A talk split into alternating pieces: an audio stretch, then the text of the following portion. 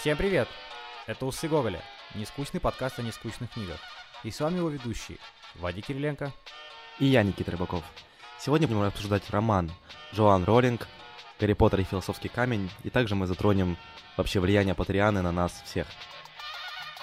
Конечно, говорить о Гарри Поттере как о литературном явление очень сложно, поскольку все-таки эта книга уже стала для нас сакральной, все-таки ее значение для нашей культуры очень трудно оценить, поэтому рассматривать этот текст с точки зрения литероведения очень и очень трудно, и вряд ли мы этим будем сегодня заниматься. Естественно, мы поговорим о каких-то э, важных э, литературных составляющих этого произведения, но все же, наверное, это будет больше похоже на э, наше описание нашей любви, нашего фанатизма и всего-всего того, что принес Гарри Поттер в нашу жизнь. Да, в общем, мы сегодня будем ностальгировать и рефлексировать по тому времени, когда мы впервые читали Гарри Поттера.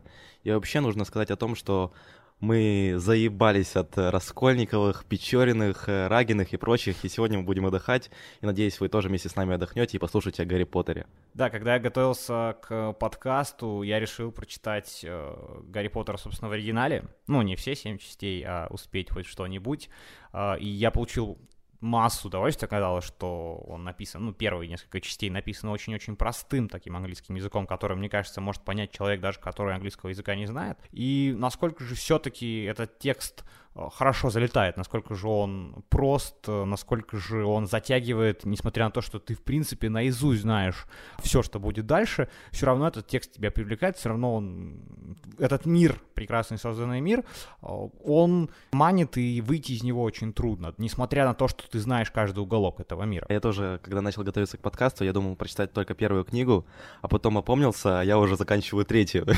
И как вы понимаете, пока я не дочитаю седьмую, я не успокоюсь. То есть настолько я люблю эту сагу, и мне очень нравится перечитывать, и если есть свободное время, с удовольствием пересматриваю фильмы или читаю Патериану. И когда я готовился к этому подкасту, я даже прошел э, тест, куда меня определили в факультет, это был Гриффиндор. Ну, дядь, э, я, конечно, не знаю, там в какой факультет попал бы я, но я могу вспомнить о том, что все-таки, наверное, все, все мы мечтали попасть э, в Гриффиндор, и я думаю, что вряд ли были те, кто хотел попасть в Слизерин, а это прям...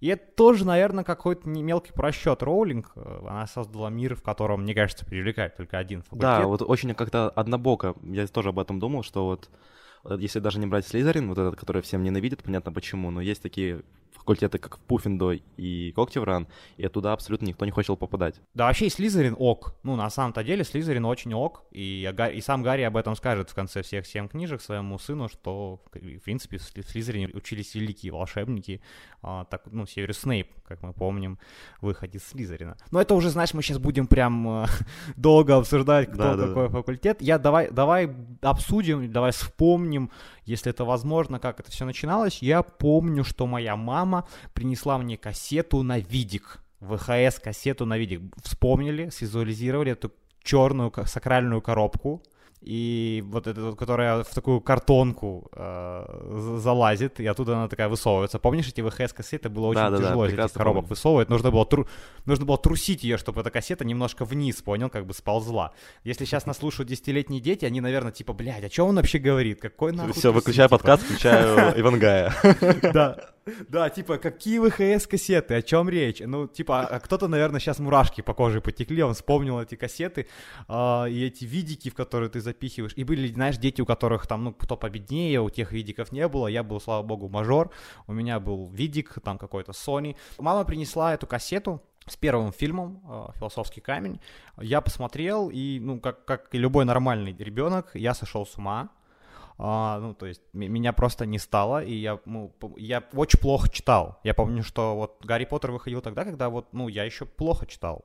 Ну, то есть я еще не, не ну, да, умел. Ну, то есть это был первый класс. Человек. Да, то есть, ну, там, я его вот, вот помню, что когда ко мне пришла первая книга, когда она попала в мои руки, я, если честно, читал очень плохо. Ну, то есть, мне читала ее бабушка. Вот я помню, что первый роман точно я читал не сам. Да, у меня такая же история Первый свой роман мне прочитала мама, и, в принципе, она пыталась прививать мне чтение, собственно, Гарри Поттером. И вот каждый вечер мы с ней собирались, она мне зачитывала по голове, и, собственно, таким образом я влюбился в Гарри Поттера. И у меня есть замечательная история, когда вышла последняя книга, официально уже признанная восьмая книга Гарри Поттера «Проклятое дитя», то она вышла в оригинале на английском, у меня мама с английским не очень дружит, поэтому я приезжал к ней домой и читал ей по голове и переводил в общем-то, так как зациклилась вся история о Гарри Поттере в моей семье. Моя бабушка, когда читала мне Гарри Поттера, конечно, очень знатно матюкалась, э, когда там были какие-то слова типа Маглов, Экспелиармуса, Хогвартса, э, Когтеврана. Бабушке было просто очень плохо, ее разрывало на части, она, блядь, всячески отказывалась это читать, она хотела мне э, сказки, знаешь, каком-то султане, знаешь, там, или что-то такое читать, но приходилось это. Гарри Поттер плотно засел в наших сердцах и, собственно, мне кажется, в какой-то мере повлиял на наши жизни. И сегодня мы будем говорить о том, насколько сильно повлиял Гарри Поттер вообще, в принципе, на все поколение. Да, вообще, наверное, на всю мировую литературу, мировую культуру, кинематограф, ролевые игры, я не знаю, здесь, мне кажется, нет ни одной области культуры, которая, даже театр, а, нет ни одной области культуры, которую не затронул бы Гарри Поттер. И да, это, это удивительно. Феномен во многих феномен, смыслах. Да. И мы будем, наверное, объяснять, с чем этот, как... Хотя, наверное, это объяснить невозможно, но мы хотя бы попытаемся объяснить, как этот феномен, собственно, произошел. Это можно почувствовать, и в этом можно проникнуться. Давай, наверное, коротко поговорим о Джоан Роллинг, собственно, авторе этой саги о ее биографии, как мы обычно Слушай, делаем. я хочу, я, я хочу, я хочу, хочу напомнить о том, что это первая женщина, автор, которая э, гостит у нас в подкасте, и это единственный живой автор, который гостит у нас в подкасте, так что это прям вот особенный выпуск. Да, в общем, мы закрыли сразу два гештальта.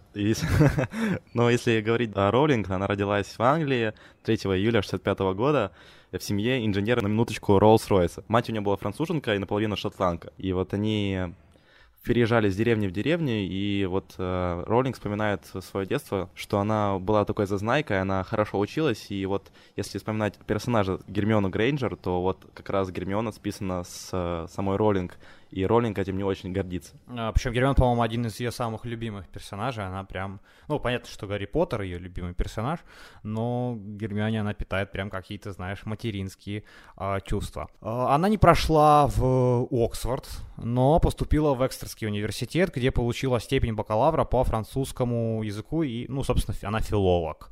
А, дальше она переезжает в Лондон, начинает работать в исследовательском отделе международной амнистии, потом работу она оставляет, а, переезжает в Манчестер, и, собственно, в поезде Лондон-Манчестер к ней приходит идея о Гарри Поттере. Это на самом деле такая интересная история. У нее не было ручки. Поезд содержался на 4 часа, и пока Роулинг ждала как раз эту задержку в поезде, она думала о Гарри Поттере. Сама она вспоминала, что э, она даже не знает, что бы получилось, если бы у нее была ручка. То есть даже, может быть, роман бы не вышел, если бы она сразу начала писать. А так как она 4 часа ждала, она всю эту историю прокрутила у себя в голове. Дальше она переезжает в Порту, это Португалия, переподает английский, женится, у нее рождается дочь. Брак, к сожалению, несчастливый, через год она расстается со своим мужем. В декабре 93 -го года, я еще даже не родился, а, с дочерью и тремя главами Гарри Поттера она едет в Эдинбург к сестре. А в 95-м, в год моего, собственно, рождения, и в год рождения Никиты, если я не ошибаюсь, она заканчивает первый роман. Нужно сказать о том, что ее роман, она пыталась его издавать, и на это у нее ушло год. То есть она отсылала свои рукописи многим издательствам, если не ошибаюсь, их было 12, вот, и никто не хотел печатать его. Всем не нравилось, все говорили, что это очень сложно, дети такую литературу не поймут, этот мир не, не, не достоин для внимания детей, в общем-то, и только через год один издатель все-таки согласился напечатать этот роман, и по истории, по легенде, этот роман понравился дочери издателя, и она тут же потребовала продолжения, и поэтому Роллинг дает грант в размере 8 тысяч фунтов, и она начинает продолжать писать романы. Первое, первое издание Гарри Поттера вышло в 500 экземпляров. Вы понимаете, да, что такое 500 экземпляров в контексте литературы? Это типа, это вообще ничего. Это прям совсем мало. И тут нужно, наверное, обсудить, почему, собственно, происходит тот самый отказ. Ты начал, в принципе, это объяснять, я продолжу. Как бы, вот вспомним средние века, такие, мы не можем точнее их вспомнить, потому что мы там не жили, но, в общем, в те времена, грубо говоря, э, в средние века детей не было Понятие ребенка появилось гораздо позже, это вот буквально ему 100-150 лет. Почему? Потому что в... раньше, в далекие темные средние века, ребенок это это что-то, это вот, вот пока он срет штаны, пока он не может помогать по хозяйству, вот этот ребенок, он как бы, на него просто никто внимания не обращает. Ну, чем вы понимаете, что там 70% а, детей не доживали до, до года. И, собственно, не было никакой детской литературы, не было толком детских игр, это был немножко другой мир.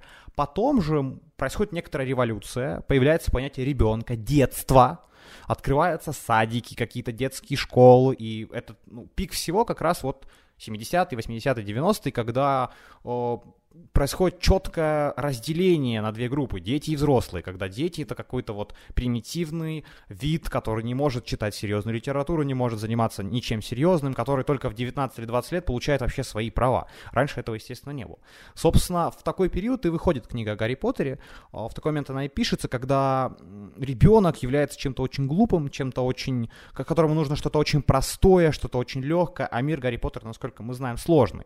И тут же, в принципе, мы можем сказать о том, что издатели все-таки ошибаются, и Роулинг разбивает пух и прах эту теорию о том, что нужно разделять на две четкие группы. Ты вначале говорил, что первого экземпляра было всего 500, но задумайся на минуточку, что сейчас в мире около полутора миллиарда экземпляров Гарри Поттера. Я даже не знаю, мне кажется, что даже э, Библии меньше. Нет, нет, Библии больше, и это, ну, я проверял это, я не буду говорить цифры, не хочу э, ошибаться, но Библии больше, и пока что, я думаю, Гарри Поттеру тяжело соревноваться с Иисусом Христом, и мы об этом поговорим, а, что у них общего и какие у них общие есть черты, но я думаю, что пока что э, все-таки влияние Иисуса Христа, к сожалению или к счастью, оно больше, чем у Гарри Поттера, поскольку, ну, Иисусу 2000 лет, Гарри Поттеру все-таки 20-30, э, да.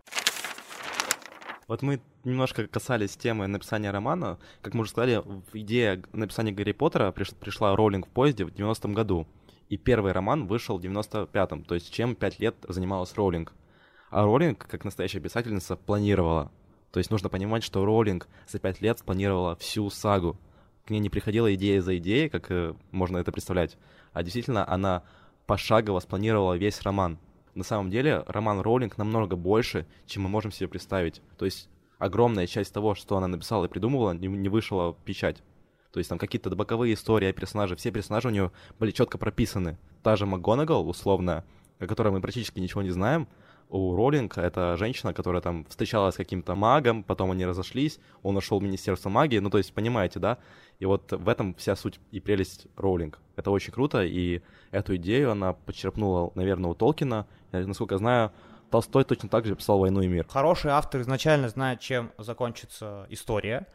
У него, конечно, есть, наверное, какой-то план, ну, у великого автора. Например, э, есть вот какой-то, вот, например, «Игра престолов», да, ее неудачный финал, он как раз связан с тем, что не было понятно, чем все закончится, и все как-то, знаешь, очень смазанно получилось. Или помнишь, был сериал Lost, который да, тоже и... закончился очень смазанно, потому что много, много у авторов не было да, да, когда нет четкого понимания, чем должно закончиться это все, то, естественно, происходит некоторое смазывание, и все, что ведет к концовке, смазывается, становится непонятным, появляется очень много багов, да, очень много непонятных сюжетных отклонений, которые, ну, не ложатся в логику, в логическую структуру. У Гарри Поттера они тоже есть естественно, созданный такой огромный мир, он не может быть без багов. Он не может быть... Ну, то есть тот же маховик времени можно вспомнить, который даже Роулинг признала, что это жесткий прокол, что во всей логике ее мира маховик времени это прям типа жесткий-жесткий чит, да, который можно использовать да, и да. который никто не использует и это мы все знаем. И таких багов много, мы о них тоже, наверное, поговорим. Видишь, у нас такой долгий, я уже такой план наметил, в итоге мы ничего не обсудим, просто, да, знаешь, помнишь, подрочим на Гарри Поттер, расскажем. мы можем говорить пять подкастов, чувак, о Гарри Поттере мы можем говорить до конца жизни. Да, можно делать, мне кажется, целое шоу. Да это и происходит, это такое массовое явление, о котором нельзя сказать до конца. Нам, нам не хватит и реально всей жизни, чтобы просто обсудить все, что произошло, и э, обсудить все феномены, связанные с этим. Но я надеюсь, что хоть какую-то часть, вот хоть какую-то часть, которую мы наметили сейчас в разогреве, мы обсудим. Ну что, перейдем вообще к обсуждению романа. И думаю, что рассказывать о том, что повествует роман, нет никакого смысла. О Гарри Поттере знают абсолютно все. Если вы вдруг по какой-то причине не читали, не смотрели Гарри Поттера, то у меня для вас плохие новости. Нам с вами не по пути, на самом деле. Да, нам с вами не очень говорить, можете, блядь, отписываться от этого подкаста, мы вас вообще хейтим и ненавидим. Искренне, искренне заявляем, что вы плохие люди. Так не... Даже моя мама все знает.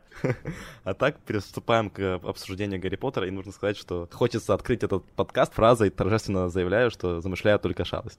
Торжественно заявляю, что подкаст говненький у нас такой получается, если честно. Такой немножко жиденький, да, как обычно, в общем-то. Да, жиденький как кал, да. А, слушай, я думаю, что ну, мы, поскольку обсуждать все семь книг действительно нет смысла, давай поговорим о первой, а, поскольку мы первую вот читали, и прям у меня все свежо о ней, давай мы немножко обсудим первую, а, и потом, ну, то есть подумаем о том, как это первое повлияло на все остальные. Да, я думаю, что это самый адекватный план, и который мы сможем засунуть в 40-минутный формат, так что, думаю, будем придерживаться конкретно его и обсуждать первую книгу, и касаясь немножечко остальных частей. Чем, собственно, цель первой книги, какая ее задача во всей э, вселенной. Мы сейчас уже можем понимать это, исходя из того, что мы все семь книг читали, и мы можем уже прикинуть, зачем эта первая книга нужна. Собственно, первая книга знакомит нас с э, новым миром, с очень сложным миром. Мир Гарри Поттера, он прям огромен, в нем много разных, э, разных живностей, разных кланов, разных правил. Эти правила сложные, и первая книга аккуратно вовлекает нас в этот мир. Она это делает просто. Э, первая книга достаточно светлая, достаточно красивая, достаточно такая приятная, легкая. И пока ты ее читаешь, нет какого-то ощущения, что происходит что-то плохое, но только в конце там какая-то вот, знаешь, будет. Но, в принципе, вся драка, то есть вся драка антагониста с протагонистом, она такая светлая, она приятная, то есть ничего прям, каких-то серьезных травм никто не получает, никто не умирает, никто не болеет, никто никого сильно там не задевает, не обижает. То есть все это происходит так, чтобы детский мозг э, не сильно напрягался, не сильно испугался и, принципе, с легкостью в этот мир вступил. Этот мир открывается нам, но нужно понять, что она делает это очень легко, как сказал Вадим,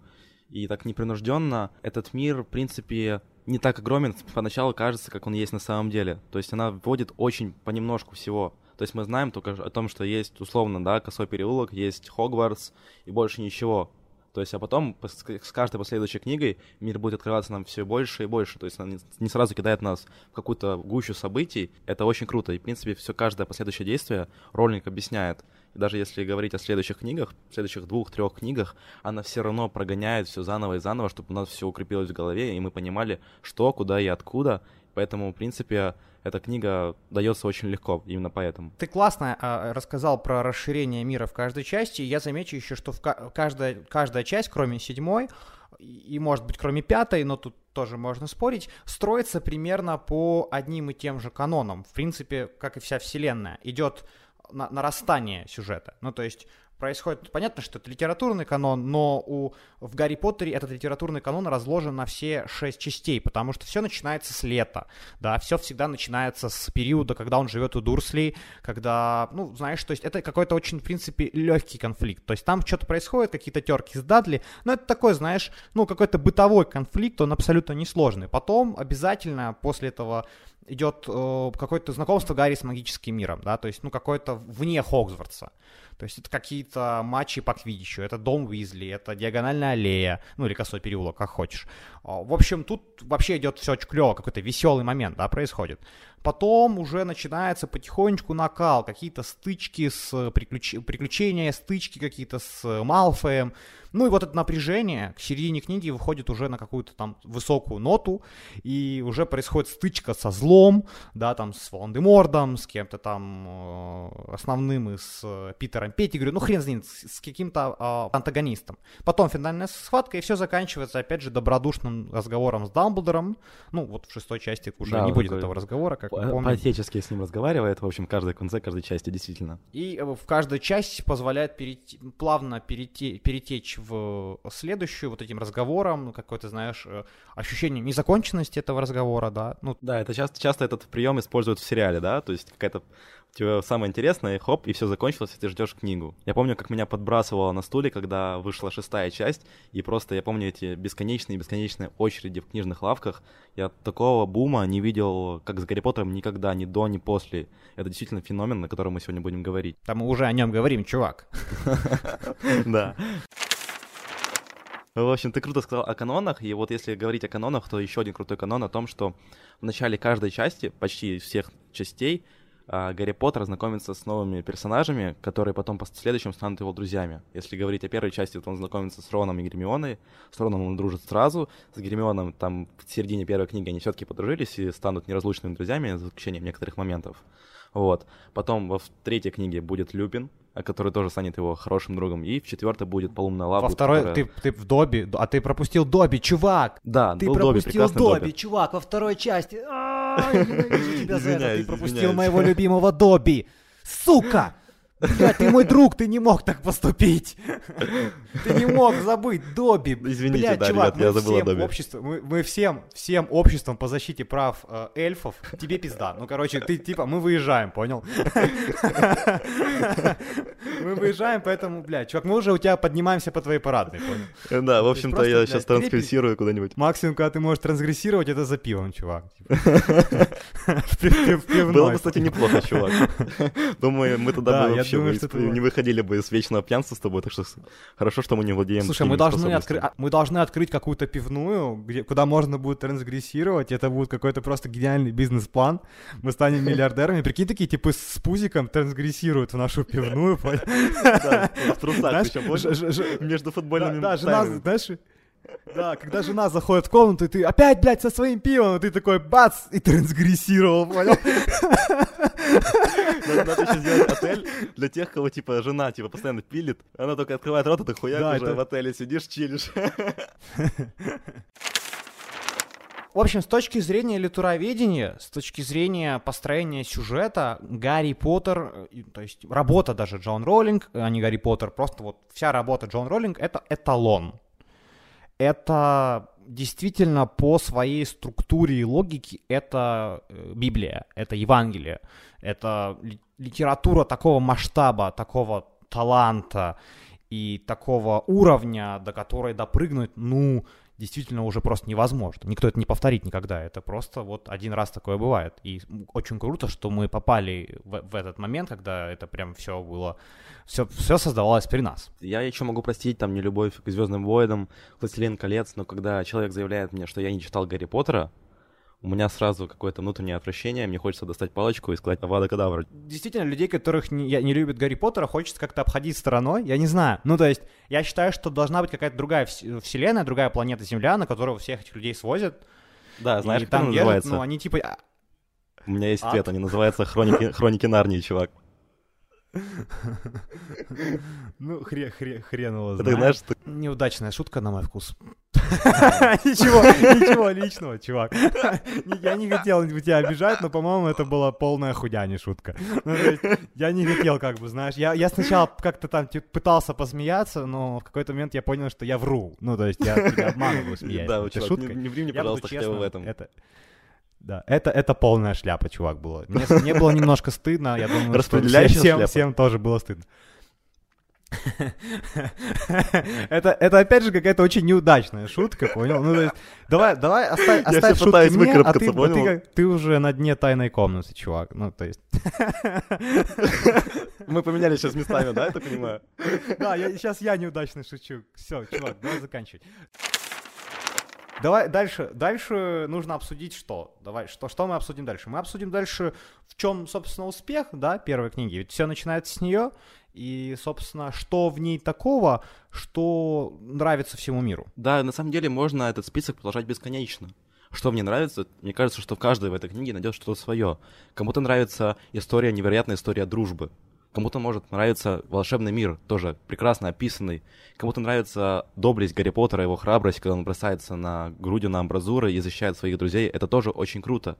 Кому-то может даже понравиться то, как ведет себя Малфой. То есть, на самом деле, примеров может быть бесконечно, и поэтому это настолько уникальная по структуре книга, как мы говорили, и она так идеально, идеально просто вписывается в каждого человека, и ты читаешь и находишь для себя что-то свое, и ты понимаешь, что Гарри Поттер для тебя твой друг. Кому-то может нравиться то, что э, его история о том, что как он ведет себя с дружественными, может у кого-то проблемы с родителями, да, и вы понимаете прекрасно Гарри Поттера. Поэтому говорить, говорить можно об этом просто бесконечно, на мой вкус. Мне еще кажется, что вот тут есть такая классная история, когда андердог, да, такой неудачник, когда вот Э, вот я напомню, наверное, у нас все очень далекие от футбола люди, но все же был такой феномен. Пару лет назад чемпионат Англии, самый сильный чемпионат по футболу в мире, э, выиграла команда, которая вообще, ну, никак Типа, эта команда никогда даже не претендовала. Но тут Лестер, была, вот она сыграла как-то да, я имею в виду Лестер, и Лестер, вот это вот такая история очень интересная, не, не, пускай не из мира литературы, но все же она очень, очень литературная, она прям по всем канонам написана, поскольку была футбольная команда, она аутсайдер, она должна была чуть ли не закончить на последнем месте чемпионат, но тут она выигрывает, она, у нее доблестный сезон, э, она фантастически играет, то есть, и вот такая же история у Гарри Поттера, это неудачник, это человек, у которого не было якобы будущего, но представляете, если бы не было этого волшебного мира, во что бы превратился в Гарри Поттер? Наркомана-алкоголика, забитого комплексами, ну, то есть, если бы он не поехал в Хогвартс. И тут вот этот мальчик, который абсолютно не обладает никакими феноменальными талантами, внешностью, какими-то данными, он он герой, он становится героем, и, и он делает какие-то невозможные крутые вещи, и ты прям читаешь, тебе так близко. Ты, ну, все мы чувствовали себя неудачниками, все мы когда-то были одиноки, все, когда-то, все мы когда-то ругались с родителями, все мы когда-то получали плохие отметки в школе, хотели убить себя и так далее. И вот Гарри Поттер нам помогал почувствовать, что мы такие не одни, что вокруг нас есть мир, э, который можно исправить, который можно, можно благодаря доблести, дружбе, любви, можно этот мир сделать другим другим, что зло побеждаемо, но никогда в, не в одиночестве. Никогда нельзя победить зло, э, будучи злым будучи, поступая неправильно. Гарри Поттер нас учит этому, что только доблестный, только честный, только человек, который способен принять в себя любовь, принять в себя частичку чего-то божественного, может справиться со злом. Роллинг вообще очень круто учит этике. Представляешь, сколько поколений взрощено было на этике Гарри Поттера, вот этой вот э, самой дружбе, э, доблести, отваге и о том, что нужно всегда думать о своих друзьях и близких. Вот на самом деле это же какая-то эталонный пример для всех подростков и для детей, которые читали этой книги. Это очень круто, и представляешь, сколько действительно людей подражали этому самому образу поведения. Как по мне, это очень круто. Мое подражание закончилось на том, что бабушка, точнее, я попросил дедушку сделать мне волшебную палочку. И он э, взял, э, ну, такой как э, пилу такую и э, из большого-большого бревна сделал маленьких палочек много. Но они были такого цвета дерева. Ну, come on, типа, не как настоящие палочки, я это выкупал. И поэтому я попросил что-то с этим сделать бабушку, и бабушка покрасила палочку лаком для ногтей. Ну, такого цвета, знаешь, э, знаешь, помнишь этот цвет э, серо-буро-малиновый? Вот такой у меня был, вот такая у меня была волшебная палочка. и она... описание ногтей для бабушек, вот там идеально так выглядит. И, и, и самое страшное, что, чувак, она была липкая, но это же лак, типа. и она еще и воняла лаком. Ну, то есть, ее нельзя было ни держать в руках, ни вообще держать возле себя, потому что она жутко воняла. вот такая у меня была волшебная палочка. У меня подражание было основано на том, что мои инициалы — это NR. Если смотреть и представлять, что это английский, то это HP, и это Харри Поттер. Представляешь, как круто было в детстве? но почему-то никому, кроме меня, так круто не казалось. Ну, потому что никто не знал английский, чувак. Ну, типа, кто в 7 лет знает английский? Типа, про... Э, очнись, Никита. Про... В моем идеальном чувак, мире все типа, общаются на оксфордском английском. А, я помню, что у, у нас как-то не очень были ролевые игры, э, там, по, по Гарри Поттеру, то есть мы там как-то во дворе не сильно играли э, в Гарри Поттера. Мы, мы только по героину там упарывались, на самом деле. Да, по, по, по Вене, да. Я помню, что пацаны посмотрели фильм «Бойцовский клуб», и за гаражами начали просто друг друга хуярить. Вот это влияние, чувак. Вот Причем они до сих пор там, чувак, они там же за гаражами до сих пор стоят. Они настолько вжились в этот мир. Да, а, а, у меня до сих, а у меня до сих пор, понял, рядом со мной эта бабушкина палочка покрашенная лежит, понял, воняет. И, типа, и, и, все, и все на своих местах. В общем, история понятна, и давай поговорим о некоторых феноменах и о некоторых очень спорных моментах, о некоторых, наверное, не то чтобы багах, но о какое все-таки влияние э, произвела эта книга и о том, сколько всего она создала. Например, есть такая движуха, как «Большая игра». «Большая игра» профессора Дамблдора. Это теория, я вам не рекомендую ее читать, потому что это огромная теория, голова. которая займет у вас да, у вас разорвется голова, и это нужно читать реально пару недель, это не, там, не легкое воскресное чтиво. Это теория, в которой все действия героев объясняются шахматной игрой Дамблдора, что это все его, все его, в принципе, мир он сам создал, и что он как бы управляет всеми персонажами, что Гарри, что все вокруг э, профессор Снэк или Снейп, ну как угодно вам, как вы это запоминали, что Рон, э, Гермиона и все прочие персонажи являются некоторыми пешками в гениальной игре Дамблдора по уничтожению Волан-де-Морда. И почему это так? Потому что, в принципе, Роулинг вот эту всю историю с семи крестражами знала изначально, и эту историю, скорее всего, знал Дамблдор. Дамблдор еще с первой книги понимает, как нужно убить, скорее всего, понимает. Мы, это все, конечно, теории, но, скорее да, всего, Дамблдор понимает, что что нужно убить Волан-де-Морда вот так, найдя крестражи. Ну, он уже их рано начинает искать, если помнишь. То крест... поиск крестражей, ну, вот тот же дневник да, э, Редла. Он уже тогда вот, говорит, интересно, когда тут Гарри Поттер проткнул его клыком Василиска, он сразу тогда понял, что это крестраж, чувак. Ну, это было не обсуждалось, но это было понятно Дамблдору. Вот, то есть Дамблдор, наверное, уже понимал, что Гарри придется умереть что Гарри придется пожертвовать собой. И тут ты начинаешь смотреть на Дамблдора с другой стороны, потому что, скорее всего, он растил Гарри как свинью на убой. То есть все эти семь частей, все его опекания, вся его дружба, все вот эти все позволения Гарри, они выстроены только из того, что Гарри придется умереть. И да, тут же да. плавно можно перетечь в христианство, потому что чем, собственно, занимался Бог-Отец в нашей с вами религии? Зачем он посылает на землю Иисуса? Все 33 года жизни Иисуса – это его приготовление к смерти. Иисус об этом говорит неоднократно, о том, что он, ему придется умереть, что э, другого варианта у Иисуса нет.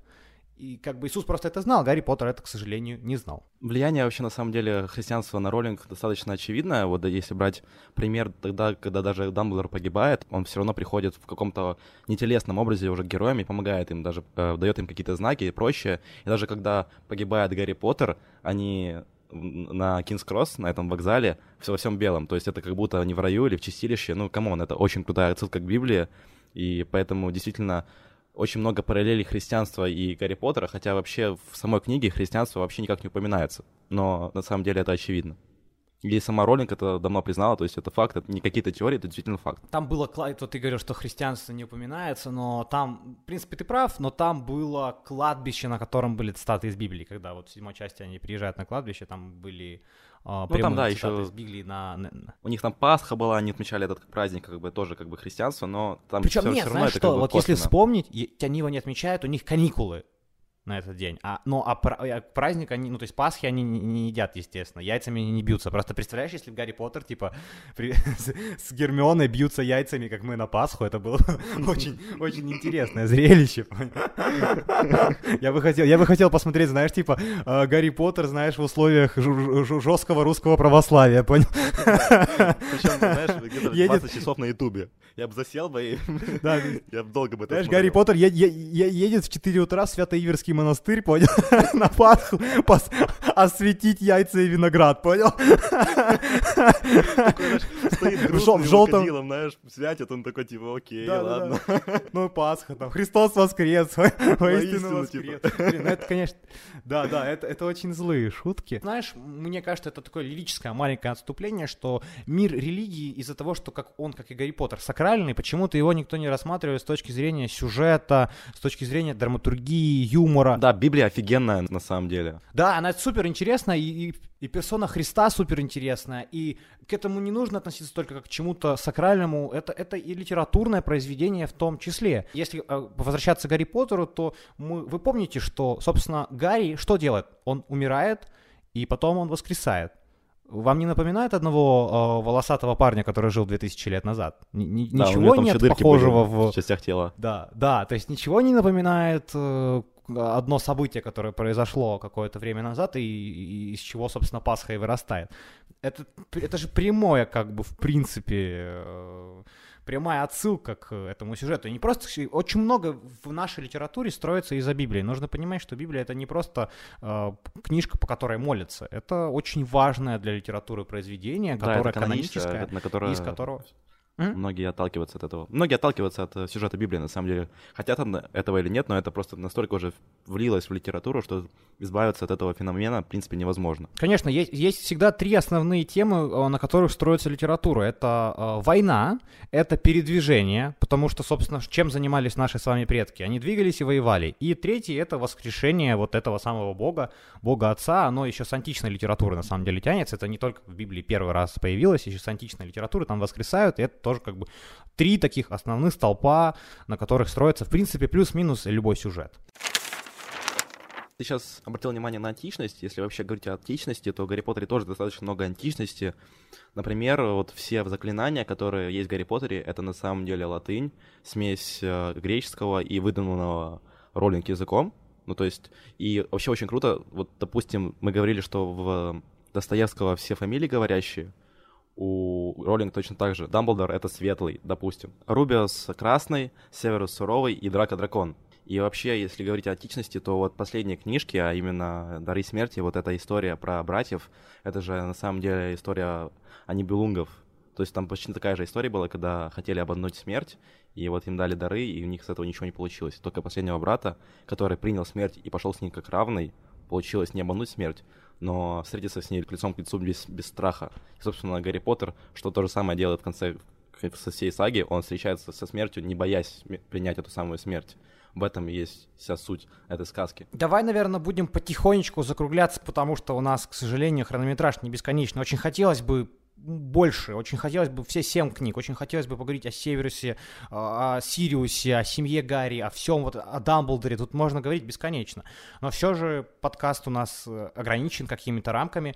Уже и так нормально поговорили. А давай мы с тобой а, резюмируем все, что мы сейчас наговорили. Давай мы, наверное, с тобой попробуем понять, а, что же все-таки произошло, что случилось, что дал Гарри Поттер этому миру что конкретно изменилось в твоей судьбе, в судьбе других детей э, Украины, СНГ, Европы, мира? Вот если говорить какие-то вот на этой же ноте пафоса, то Гарри Поттер дал надежду.